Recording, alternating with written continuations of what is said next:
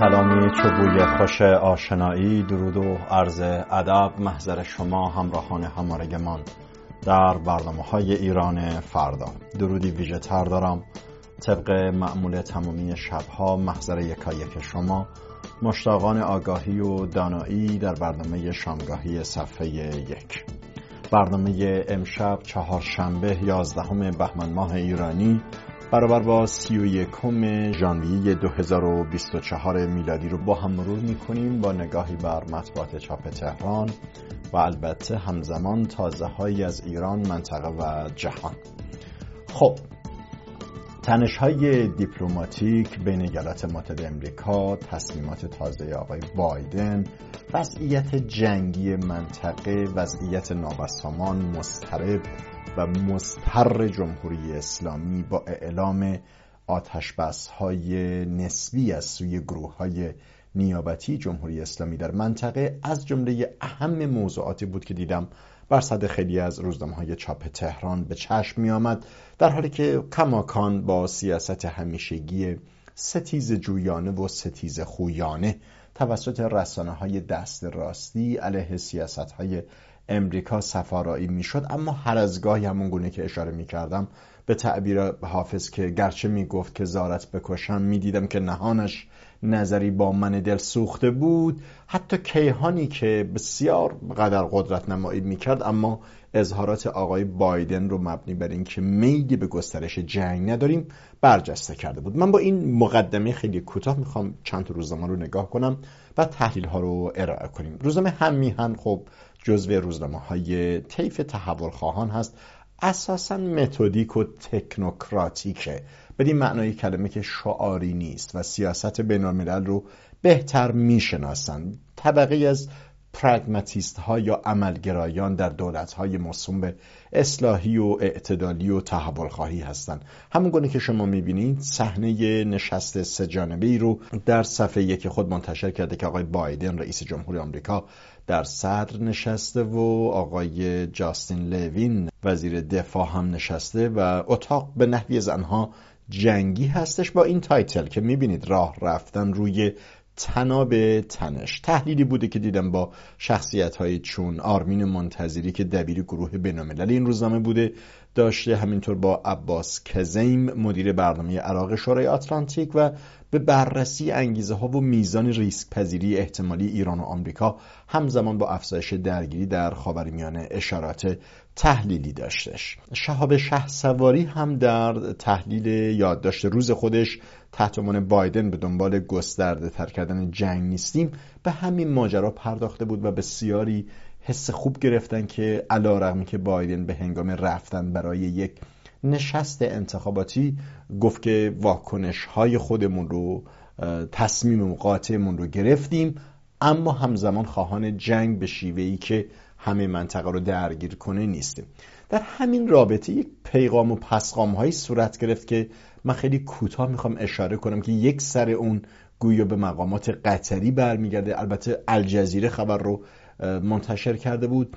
علا رغم تهدیدات امریکایی گویا جمهوری اسلامی یک خودی نشان داده گفته ما هم پاسخ میدیم. اما در بطن و متن این خبر بردن و خبر آوردن ها نوعی تفاهم به مشام می آمد شبکه خبری الجزیره به نقل از منابع خودش نوشته بود که دولت امریکا طی دو روز گذشته بیش از یک پیام به واسطه طرفهای سوم به مقامات جمهوری اسلامی ارسال کرد. به گزارش الجزیره محتوای محوری این پیام ها این بوده که ایالات متحده به دنبال جنگ نیست. اما در صورت گسترش درگیری ها جمهوری اسلامی با پاسخ جدی واشنگتن مواجه خواهد شد که قطعا چنین خواهد شد.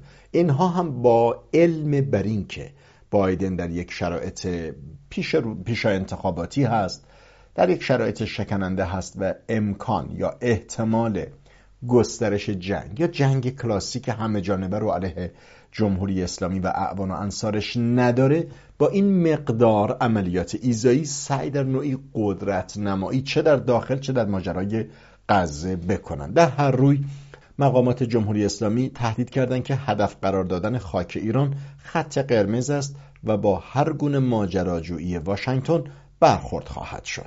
اما روزنامه کیهان به نقل از آقای بایدن نوشته که نیازی به جنگ گسترده تر در خاور میانه نداریم. این نشانه ها و این علائم حکایتگر اینی که خود جمهوری اسلامی هم می‌داند که در صورت بروز یک جنگ بازدارنده و سرکوب سنگین توسط امریکا به خاطر انتقام سه سرباز این جمهوری اسلامی است که نهایتا بازنده ماجرا خواهد شد. اما این کریخانی ها توسط مقامات امنیتی و نظامی مثل سردار سلامی وجود دارد. خود سردار سلامی هم جایی اشارتی نرم کرده که ما در پی آغاز جنگ نیستیم اما اگر چنین شود چنان خواهیم کرد.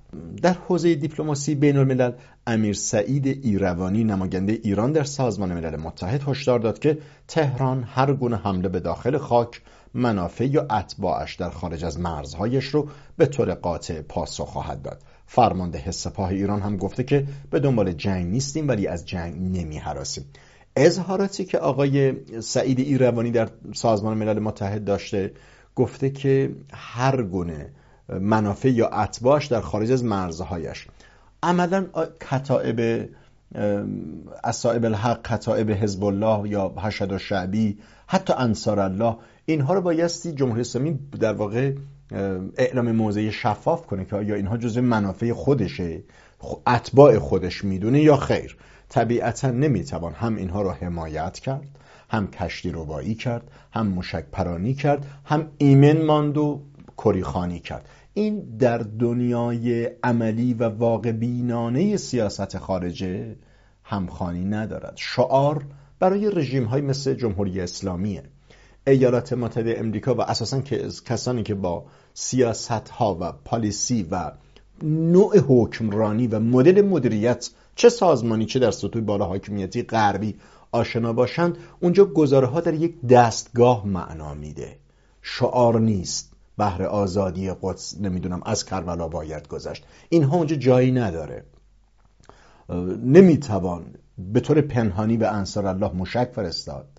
نمی‌توان به طور پنهانی پهپاد شاهد رو به کار گرفت یا به گروه های نیابتی داد که سربازان امریکایی رو کشت به مسابقه آمران قتل و نمی‌توان ایمن مان و دم و ساعت اشاره کردن مبنی بر اینکه ما فرمانی ندادیم ما دستور ندادیم مقاومت خودش تصمیم گرفته. این بازی ها برای نظام فقها ها شاید معنا بدهد. برای در واقع اقنا یا اقوای طبقاتی از باورمندان داخل نظام شاید معنا بدهد. اما در سیاست بین وقتی اسناد مسرح است براهین مبرهن هست تصمیم منطبق بر داده در میدان اعمال خواهد شد. در هر روی اشاره کردم. فرمانده حسپا هم گفت که به دنبال جنگ نیستیم ولی از جنگ نمی حراسیم هشدار مقامات جمهوری اسلامی عملا همون گونه که اشاره کردم. یک روز پس از آن مطرح می شود که جو بایدن گفت که درباره اینکه چگونه به حمله پهپادی مرگبار به پایگاه نیروهای آمریکایی در اردن پاسخ دهد تصمیم گرفته است. البته دیتیل تصمیمش رو نگفته. خب یک امر نظامی بوده بدین روی بوده که گمان زنی ها امروز در روزنامه ها زیاد شد. بدین روی بوده که استرار و استراب و حراس ارکان حکومت اسلامی رو فرا گرفته. تا جایی که حسین سلامی فرمانده سپاه گفته این روزها هم از میان کلمات مقامات امریکایی برخی تهدیدات رو میشنویم. ما با آنها می‌گوییم شما ما را آزموده اید و فصل مشترک ما با شما این است که همدیگر را می‌شناسیم و هیچ تهدیدی رو بدون پاسخ نمی‌گذاریم. به دنبال جنگ نیستیم. ولی از جنگ نمی حراسیم. اتفاقا اینجا نکاتی رو هرچند از موضع اقتداری گفته به زم خودشون اما اشتباه گفته. اینها نمی‌شناسن امریکا رو. ظریف میشناخت که در اون جلسه سراحتا گفت که این شبیه شوخیه که شما اگه تصور کنید مثلا با داشته های تکنولوژی و نظامی می‌تونید روی امریکا و اسرائیل قرار بگیرید. سراحتا این رو گفت که بعدها گفتن افتتاح شهرک تونل زیرزمینی موشکی رو اساسا برای ظریف ترتیب دادن که بردن ایشون. ببینی که ببین ما چون این چیزهایی رو داریم تو تصور نکن که خیلی ضعیفیم. اما خب آقای ظریف قطعا بهتر از اینها معادلات تکنولوژی و دسته بالا بودن غرب و امریکا رو می‌دونه. و آقای سلامی اینجا که اشاره می‌کنه که ما فصل مشترک ما با شما این است که همدیگر رو می‌شناسیم به گمان من نه دیپلماسی خارجه نه جمهوری اسلامی و نه نظامیان می‌شناسن قدرت تکنولوژی و نظامی امریکا رو یا اینکه می‌شناسن خب جنس سیاست ورزی مبتنی بر ایدئولوژی از این دست دروغها خودها و فریبها و خود فریبگری ها دارد. نمایندگی ایران همون گونه که اشاره کردم در سازمان ملل متحد خبر ارسال پیام های متعدد کاخ سفید از طریق واسطه ها به تهران در دو روز گذشته رو رد کرد در حالی که من اشاره کردم الجزیره گفته که چرا چون این پیام هایی بوده. این مقام ایرانی سازمان ملل گفت که سیاست اصولی جمهوری اسلامی ایران است که اگر هر طرفی به خاک ایران یا منافع و اتباع آن خارج از مرزهای ایران حمله کند با پاسخ قاطع و قوی مواجه خواهد شد. البته ایشون که تصمیم ساز و تصمیم گیری در صحنه و خلاق و آنی نیست. ایشون به نحوی از آنها بخش های از پیام های حاکمیت رو در زبانی دیپلماتیک سعی می کند اونجا بیان کند. در پی این واکنش ها و تنش های پیش آمده اولین ترس در اردوگاه حزب الله عراق تحت عنوان کتائب حزب الله عراق بوده که صراحتا اعلام کرده یک ژست دیپلماتیک هم با خودشون گرفتن که ما اهل دیپلماسی هستیم برای ملاحظه سیاست های دولت مرکزی عراق. فعلا هر گونه حمله به پایگاه های عراق رو آمریکا رو معلق می‌کنیم. همین ها در حالی است که دو تن از نمایندگان و کانگرسمن های امریکایی از تگزاس و خود آقای لینسی گراهام به گمانم اگر ذهنم یاری کنه هر دوتاشون گفتن بایستی تهران رو به مسابقه هدف اصلی پشتیبان گروه های نیابتی در منطقه بزنید. یعنی تقاضایی بوده که جمهوری خواهان از آقای بایدن داشتن. خب خبرها و نظرها رو دنبال می‌کنم با دیگر مطالب منتخب. قهر و آشتی های ایران و پاکستان کماکان در یک مدار جدیدی قرار دارد و امیر عبداللهیان مراسم آشتی کنان نمایشی رو پیش گرفته بود. دیدم فیلم ها و تصاویر زیادی منتشر شده بود. روزنامه های زیادی به این موضوع پرداخته بودن. حتی مدعی شدن که توافق امنیتی و نظامی داشتن. امیر عبداللهیان که در رأس یک هیئت سیاسی به پاکستان سفر کرد در دیدار با ژنرال آسم منیر فرمانده ارتش پاکستان بر عزم دو کشور بر آنچه که مقابله با گروه های تروریستی خواند تأکید کرد. حالا چه کسی چه گروهی تروریستی از خود جمهوری اسلامی تروریستی تر؟ حالا من یه نکته می‌خوام در رابطه با سفر آقای امیر عبداللهیان پاکستان بگم که گویا در پس پشت پرده یه رسوایی های دیگری هم وجود داشته.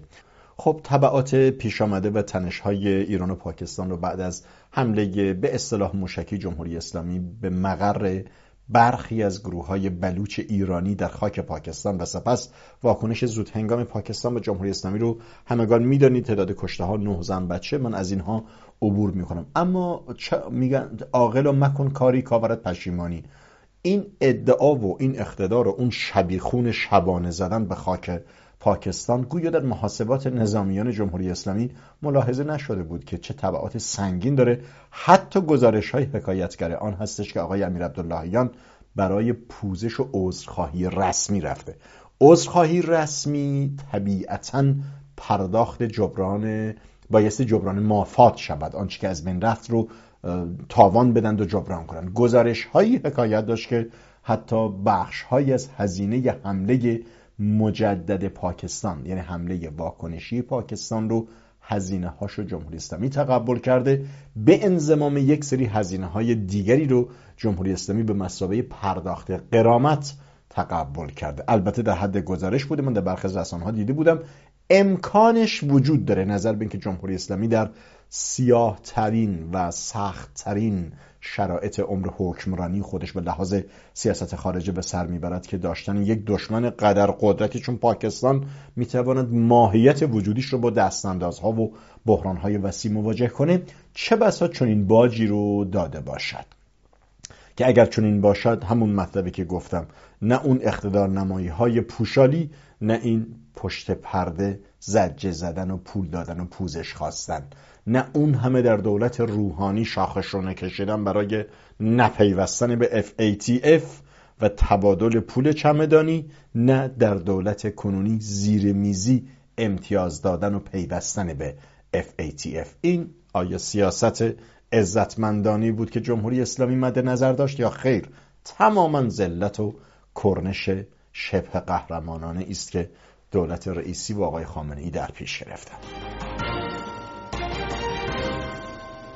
خب خبرها و نظرها رو دنبال می‌کنم با دیگر مطالب منتخب. از جمله موضوعاتی که می‌بینم مجدد به صدر برخی از رسانه ها باز آمد. موضوع تازه هست. هر از گاهی جمهوری اسلامی از این موضوع و از این ابزار استفاده ابزاری می‌کنه به نحوی حراس گستری هم می‌کنه. یعنی از این وضعیتی حالا وضعیت چه اصلا؟ خبرشو میگم. الان می‌بینیم روزنامه هفته صبح شما دارید می‌بینید. موضوع تا حدودی اجتماعیه. اما جمهوری اسلامی من تو رسانه هاشو که نگاه می‌کردم یک کنش شبه اقتدار نظامی به خودشون می‌گرفتن که ما هستیم هر جا باشید شما رو میرو با این شما رو می‌گیریم. الان شما هفته صبح رو می‌بینید روزهای سخت شرط بندها در استانبول که به استرداد یک چهره مشهور این استگرامی دیگر به ایران اشاره داشت.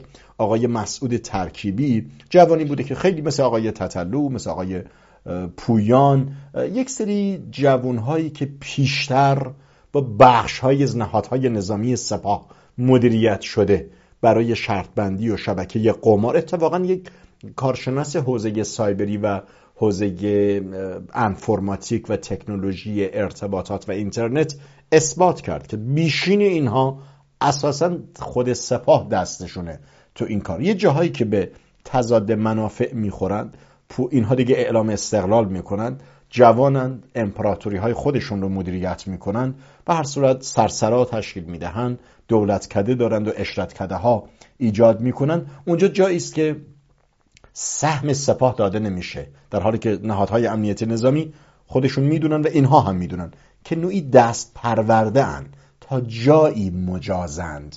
به تعبیری میدانداری کنند و پولخاری کنند. حق و سهم داده نشه بازگشت و استرداد.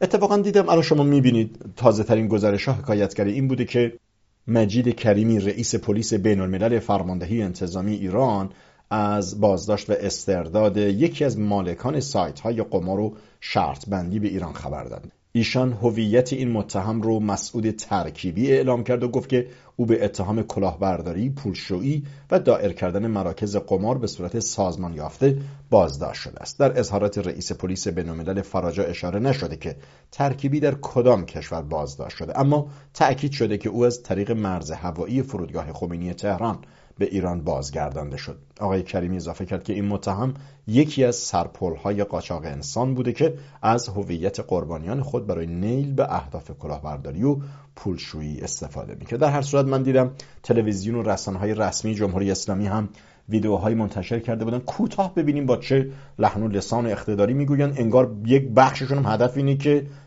اگر اگر این میزان قدرت و توانمندی دارید که چرا اولا که ایشون در ترکیه بوده. من از تصاویر دو میلیون فالوئر داشته. یعنی دنبال کنندگان ایشان. خب آمار بالاییه. دو میلیون خیلی آمار بالاییه و اصلا به دنیای شهر شبکه ها و پرنسیب و اصول در واقع جهان مجازی و پلتفرم های مثل اینستاگرام خب ایشون اصلا یک اینکام و درآمدزایی از این طریق داشته.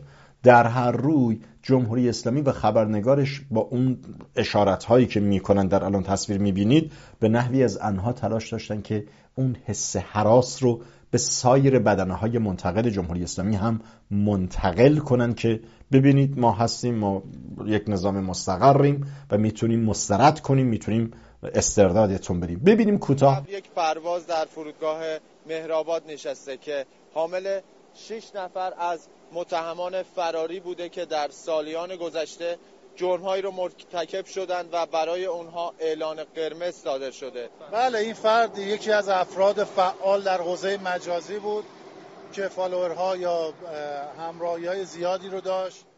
خب نابهنجاری هایی که ایشون داشت در حوزه اخلاقی و اون چیزی که ترویج می‌کرد بی اخلاقی رو در حوزه فضای مجازی بسیاری از خانواده های خب گوشه از یک گزارش رو می‌دیدیم که رسانه های رسمی جمهوری اسلامی منتشر کردن از بازگرداندن و استرداد گاه و بیگاه برخی از شهروندان ایرانی که گویا در کشورهای منطقه مثل ترکیه به فعالیت های حالا به تعبیر اینها قمار مشغولن. اتفاقا روزنامه هفته صبح رو می‌بینید که گزارش خودش رو به همین موضوع اختصاص داده. آقای میلاد حاتمی یکی از دیگر از شخصیت بود که از ترکیه همراه با زن و فرزند پیشتر روبوده شده بود. البته مسترد شده بود روبوده نشد. آقای تتلو هم مسترد شده بود. اشاره کردم اساسا این چهره ها خب یک تحلیل روانشناختی وسیعی داره که من وقت نمی کنم بپردازم از سنین جوانی در داخل ایران با برخی از این نهادها. خود تتلو یکی از اون شخصیت ها بوده که به هر روی رسانه های نهادهای نظامی تیتر یک می‌کردن که خواننده زیرزمینی با افزودن تک واژه زیرزمینی به محبوبیت مجعول و جعلی ایجاد می‌کردن برای اون شخص و سپس فراگیر می‌کردن و سپس استفاده های ابزاری تا مرز تبلیغ کردن برای آقای رئیسی هم پیش می‌رفتن. همه این رو گفتم اشاره کنم که ابعاد سیاسی پشت این ماجرا بسیار وسیع و بسیار زیاد هستش.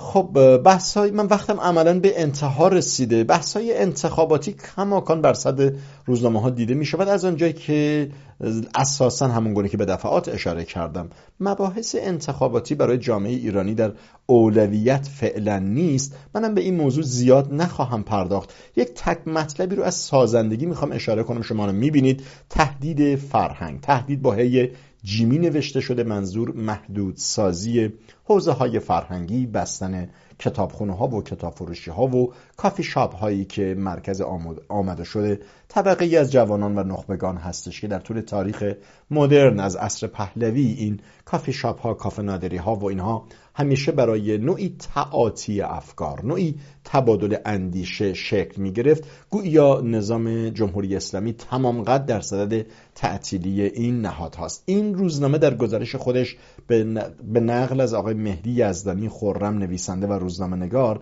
به تعطیلی و پلمپ مجموعه فرهنگی نشر سالس در خیابان کریمخانه تهران اشاره می کرد و اون رو نشانه ای از سردرگمی بخشی از تندروهایی که به ظاهر یک دست شده می‌دانست. البته این روزنامه با طرح این سوال که چرا با کتاب فروشی ها و نمادهای فرهنگی برخوردهای شدید می شود سعی داشت به واکاوی رفتار نیروهای حکومت جمهوری اسلامی در, در مواجهه با مسائل فرهنگی اشاره کنه که اخیرا خب بهانه خوبی دارن که بگم فلان کافه شاپ فلان کتابخونه فلان کتاب فروشی به خاطر ورود یک بانوی بیهجاب مثلا بایستی تعطیل بشه. البته این خبرنگاران محترم و همکاران عزیز ما روزنامه‌نگاران حالا روزنامه سازندگی بایستی به نکته مستحضر باشن که اساسا در فردای پس از استقرار نظام فقها در فردا که 11 بهمن و فردا 12 بهمن هم هستش اتفاقا خبرهایی رو می‌دیدم رفته بودن مرقد آیت الله خمینی و اینها.